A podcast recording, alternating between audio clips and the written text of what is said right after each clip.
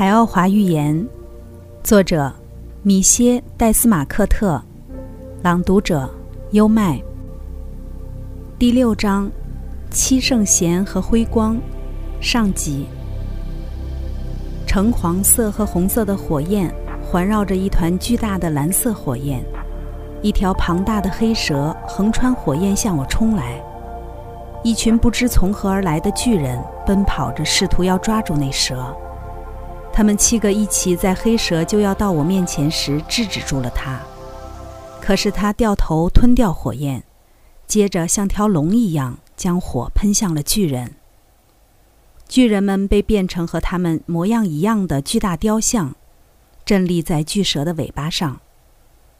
蛇变成一颗彗星，带着这些雕像飞走了，一直到了复活节岛。接着，雕像们开始向我打招呼。他们都戴着一顶奇怪的帽子，其中一个样子像涛的雕像抓着我的肩膀说：“米歇，米歇，起床了。”涛摇着我，温和的笑着。我的天啊！我睁开眼睛说道：“我梦见你是复活节岛上的一个雕像，而且当时你正抓着我的肩膀。我是复活节岛上的一个雕像，并且我刚才确实抓着你的肩膀。”无论如何，我现在不是在做梦，对吧？不是，但你的梦的确很奇怪，因为复活节岛上的确有个雕像，是在很久前雕刻出来纪念我的，而且被冠以了我的名字。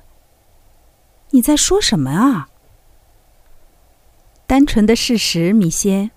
不过我们会在合适的时候给你讲明这一切的。现在，你先试下我给你带的这些衣服吧。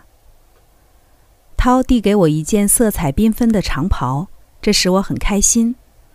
泡了一个香喷喷的热水澡后，我换上了它。十分出乎我意料的是，一种幸福感紧接着弥漫了我全身。我将这告诉了涛，他正拿着一杯牛奶和一点玛娜在等着我。你长袍的颜色是根据你的辉光设计的，这就是为什么你会感觉很好。如果地球上的人能看见辉光，他们也可以选择适合他们的颜色，由此增强他们的幸福感。他们更应该利用色彩，而非阿司匹林。你能讲得更细点吗？我给你举个例子吧。你是否记得有人曾这么说过？哎，这些衣服一点也不适合他，这人真没品味。是啊，的确常有人这么说。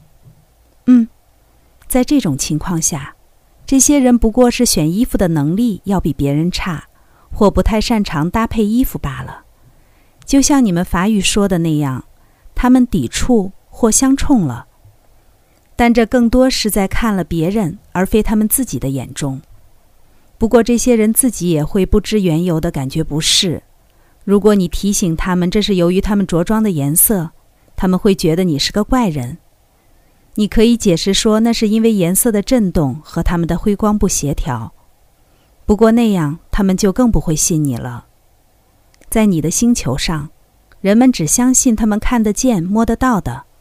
然而，辉光是可见的。辉光真的有颜色？当然了，辉光震动的颜色在持续变化着。在你的头顶，有一个真正的色彩树。那里面几乎有你所知的所有色彩，还有一个金色的光环，也是环绕着头部的，但它只在那些心灵修养极高的人和那些牺牲自己帮助他人的人的头部才能真正显现。它类似一片金雾，就像地球上的画家用来描绘基督或圣徒的那种光环。他们的作品中之所以包含光环，是因为在那些时代。有些画家真的能看到它。嗯，我曾听说过这回事儿，但我更喜欢听你讲这些。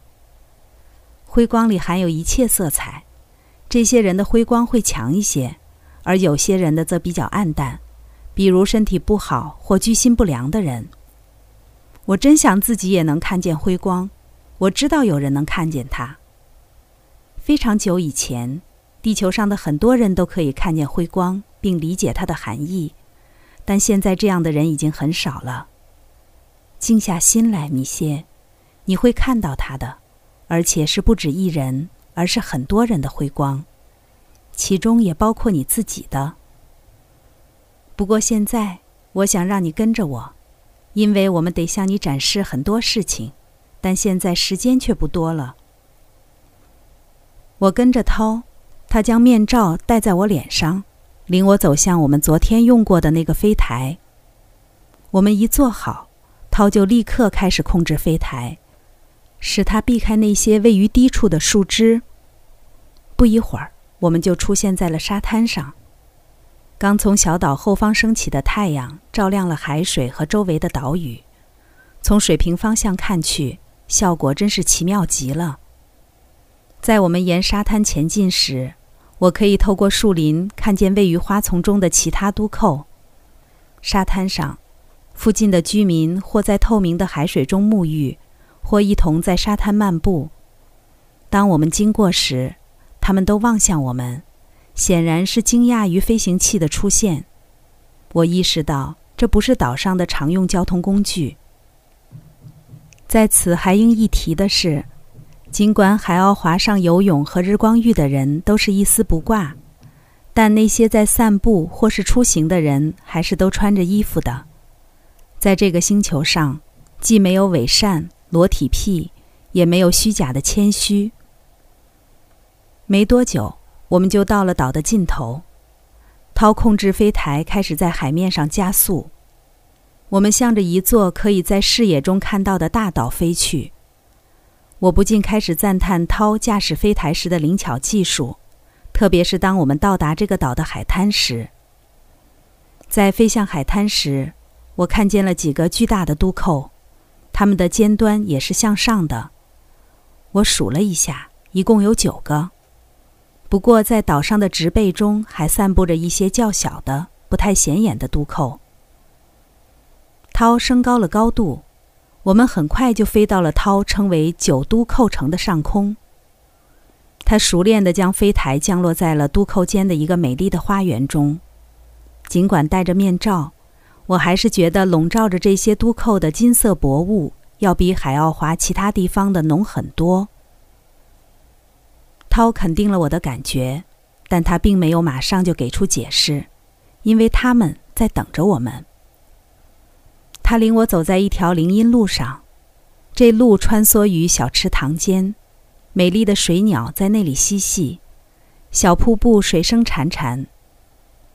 我发现自己几乎要跑着才能跟上他，但我并不想请他放慢脚步，他显得有心事的样子。并不像他的一贯风格。这期间，当我尝试跳起来追上他，同时也是给自己找个乐子时，我差点惹出祸来。由于重力不同，我误判了跳跃距离，因此不得不抓住一棵树，它正好长在水边，不然我就掉下去了。终于，我们到了中央都扣，并在入口灯下停了下来。涛好像专注了几秒，之后推着我的肩膀，与我一同穿过了墙壁。他立刻取下我的面罩，同时建议我将双眼半闭。我照做了。光线经过我的下眼睑，没过多久，我又可以正常睁开眼睛了。我得说，这里比我住的都扣里强很多的金色光辉，使我一开始感觉十分不适。当时我很好奇，特别是因为涛，平常举止十分自然，和每个人接触时都不拘礼节的他，现在看起来却突然变了个样，为什么？这都扣的直径一定得有一百多米。我们放慢脚步，径直走向中央，那里有七个人坐在各自的座位上，围成了一个半圆。座位上的人就像石化了一样。起初我还以为他们是石像。他们的外表像涛，不过更长的头发和更庄严的面部表情使他们有着一种长者气质。他们的眼睛似乎在从深处放出光芒，这多少使我有些不安。最震撼我的是，这里的金雾居然比外面还要重，看起来就像凝成了他们头部的光环。我没记得自己从十五岁起还畏惧过什么人，不管一个人多伟大，不管他多重要，或我认为他们重要，我从未因他的地位而感到害怕。在对任何人表达自己的观点时，我也从未有过不安。对我来说，一国总统也不过就是个人。当人们把他们当成贵宾时，我都会感到好笑。我讲这些是想说明。仅凭一个人的身份和地位，并不能镇住我。在都寇里，一切都变了。当其中一人抬手示意我和涛可以面向他们坐下时，我真的充满了敬畏之意。但这个词是苍白的。我从未想过这样浑身发光的人真的可以存在，仿佛他们身体里着了火，从内向外放射着火光。他们坐在块状座位上，那座位上覆盖着织物，靠背挺直。每个座位的颜色都不一样，有的只是略微不同，而有的则和旁边的大相径庭。每个人衣服的颜色也都不一样，但全和穿衣者非常相配。他们全都用我们在地球上称为莲花式的坐姿坐着。也就是佛陀和佛教徒们坐禅时双手着膝的那种姿势，就像我之前提过的那样，他们做成了半圆形。因为一共有七个人，我觉得中间那位应是最重要的，两旁各有三位助手。当然了，由于当时我太震撼，以至于并未注意到这些细节，这只是我后来才想到的。正中的那个人开口了，他的声音十分悦耳，同时也十分威严。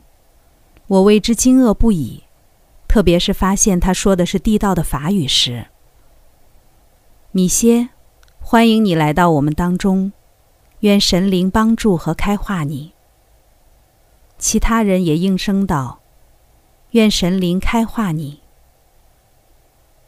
他缓缓地升到座位上方。仍然保持着莲花式打坐的姿势，向我飘来。由于之前涛给我展示过悬浮术，这并没有使我特别吃惊。这位高大的而且极具灵性的人，让我的内心升起无比的敬意。我不禁想要站起来致敬，但就在我想要站起来的时候，我发现自己就像僵在了椅子上，根本动弹不得。他停在我的前上方，将双手放在了我的头上，大拇指在我鼻子上方的额头处相触，正对松果体。其余的手指在我头顶相合。这些细节都是涛后来讲给我的，因为当时我完全沉浸在了一种震慑人心的感觉中，并没有记住这些事情。他的手停留在我的头上时。我的身体好像不复存在了。一股柔和、温暖而又淡雅的香气，像波浪一样自我体内散发出来，并和隐约可闻的轻柔音乐融合在了一起。突然，我可以看见奇妙的色彩环绕在对面的那些人身上。这位领袖缓缓地退回他的座位时。他周身都环绕着灿烂的光辉。这些都是我之前看不见的。环绕着这七人的主要颜色是一大团淡粉色，使他们就像在一片云中。而且他们的动作引得那绝妙的亮粉色也将我们包了起来。当我终于缓过神，转头看向涛时，发现他也被极其漂亮的颜色环绕着。不过，他的颜色不如那七个人那么耀眼。你会注意到，在提到这些伟大的人时，我本能的用了“他”，男字旁的“他”，而非“他”，女字旁的“他”。要解释这点，我只能说是因为这些独特的人的人格是如此之强，还有他们的举止是那么威严。以至于我感觉他们的男性特点多于女性特点。我没有贬低女性的意思，我的反应是本能的。这有点像把马士萨拉想成一个女的。马士萨拉是圣经中最长寿的人物，活了九百六十九年。然而，不论男女，他们确实改变了我。我知道环绕在他们身上的色彩就是他们的辉光。我能看见辉光了，谁知道能看多久呢？并为自己眼前所见惊叹不已。领袖回到了他的座位上，所有人的目光都在注视着我，就像要把我的内心看透。实际上，他们也正是在这么做。此刻鸦雀无声，时间凝固成了无边的寂静。我看着各色辉光绕着他们飞舞，有时那光还会延伸出很远，并认出了涛之前说过的色彩树。它们的金色光圈十分清晰，几乎都变成橙黄色的了。我忽然想到，他们不仅能看见我的辉光，还能读出它的意义。于是我立马觉得自己在这群智者面前是完全没有秘密的。脑海中萦绕着一个问题：他们为什么要带我到这儿？突然，领袖打破了沉默，就像涛给你讲过的那样。米歇，我们选择你来参观我们的星球，为的是让你在回到地球后报道一些信息，并在几个重要的问题上启示众人。时辰已到，有些事情必须发生。经过数千年的黑暗和野蛮之后，一个所谓的文明出现在了地球上，工业技术随之发展，并在过去的一百五十年里愈演愈烈。现在，距上一个发展程度相像的高科技文明已经有一万四千五百年了。虽然地球上现有的科技根本无法和真正的知识相比，但它仍发展到了足以在近期危害地球人类的地步。之所以有危害，是因为它只是物质知识，而非灵性知识。科技应当支持和协助心灵发展，而不是像如今。在你们的星球上发生的那样，将人们越来越深地禁锢在一个物质主义的世界里，甚至在很大程度上，你们的人都只沉迷于一个目标——富裕。他们穷极一生去追求和财富有关的事物，人们对富人充满羡慕、妒忌和憎恨，并对穷人嗤之以鼻。可以说。和一万四千五百年前存在于地球的科技相比，你们现在的科技不仅不值得一提，还在将你们的文明拖垮，使它一步步走进心灵和道德的巨灾。我注意到，每当这伟大的人物谈及物质主义时，他和他助手的辉光都会闪烁出一种又暗又脏的红色，仿佛将他们暂时置身于燃烧的灌木丛中。我们，海奥华的人们的职责是去帮助、引导，有时甚至是惩罚那些在我们监护下的星球上的居民。好在涛在我们来海奥华的途中已经简要的给我讲过地球史，否则我听了这段话后肯定会从椅子上掉下来的。我想，他继续道：“你已经知道我说的危害人类是什么意思了。”许多地球人认为核武器是主要的危险，但事实并非如此。最大的危险涉及物质主义。你们星球上的人追求金钱，对一些人来说，它是一种获得权利的方法；对另一些人来说，它意味着获得毒品，另一种祸根的手段。而还有一些人则视其为比身边的人拥有更多财产的途径。如果一个商人有了一个大商店，他会想要第二个，接着是第三个。如果他掌握了一个小企业，他会想着扩大规模。如果一个普通人拥有了一所他和家人可以在其中幸福的居住的房屋，他会向往一个更大的，或是拥有第二所，之后是第三所。为什么要这么愚蠢？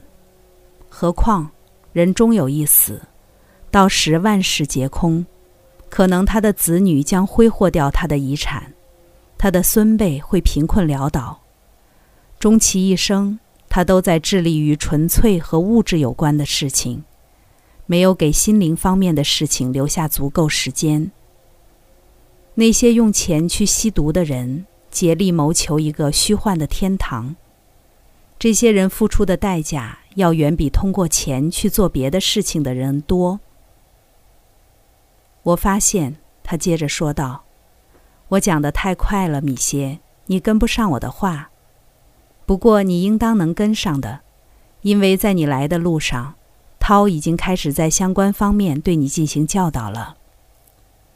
我感到羞愧，就像在学校里被老师训斥一样。唯一不同的是。”在这里，我没法在不懂时谎称自己明白了。他可以像读一本打开的书一样读出我的心思。他对我笑了，并且他那在刚才像火焰一样闪耀着的辉光又恢复了原样。从现在起，我们将彻底教授和给予你你们法语里所说的解开奥秘的钥匙。正如你已听过的那样。太初，只有神灵自己。他用他那极大的力量创造了一切物质形式的存在。他创造了行星、恒星、植物、动物，为了一个目的，满足他的精神需要。这是十分合理的事情，因为他是一个纯精神。我已经看出你在困惑于为何要创造物质来满足精神需要。对此，我给你的解释是：创世者要通过一个物质世界来寻找精神体验。我发现你仍很难理解，但你正在进步。为了获得这些体验，他想让他灵魂的一小部分在一个肉体中显现，于是他使用了第四种力，就是涛还没给你讲过的那种，只和灵魂有关的力。在这个领域，宇宙法则也是适用的。你肯定知道，宇宙的模式决定了九颗行星绕着它们的恒星转。同样，这些恒星也在绕着更大的恒星转。这更大的恒星就是九个这样的恒星及其行星的核心。这样继续下去，一直追溯到宇宙的中心——爆炸。就是英语里所说的大爆炸，Big Bang，就是从那里开始的。在这个过程中，无疑也会发生意外。有时，一颗行星会从一个恒星系中消失，或是进入到一个恒星系里，但最终，恒星系将复原，并仍然基于数字九的结构。刚才带来的是《海奥华寓言》第六章《七圣贤和辉光》上集。这里是优麦的书房，欢迎评论区留言点赞，关注主播优麦，一起探索生命的奥秘。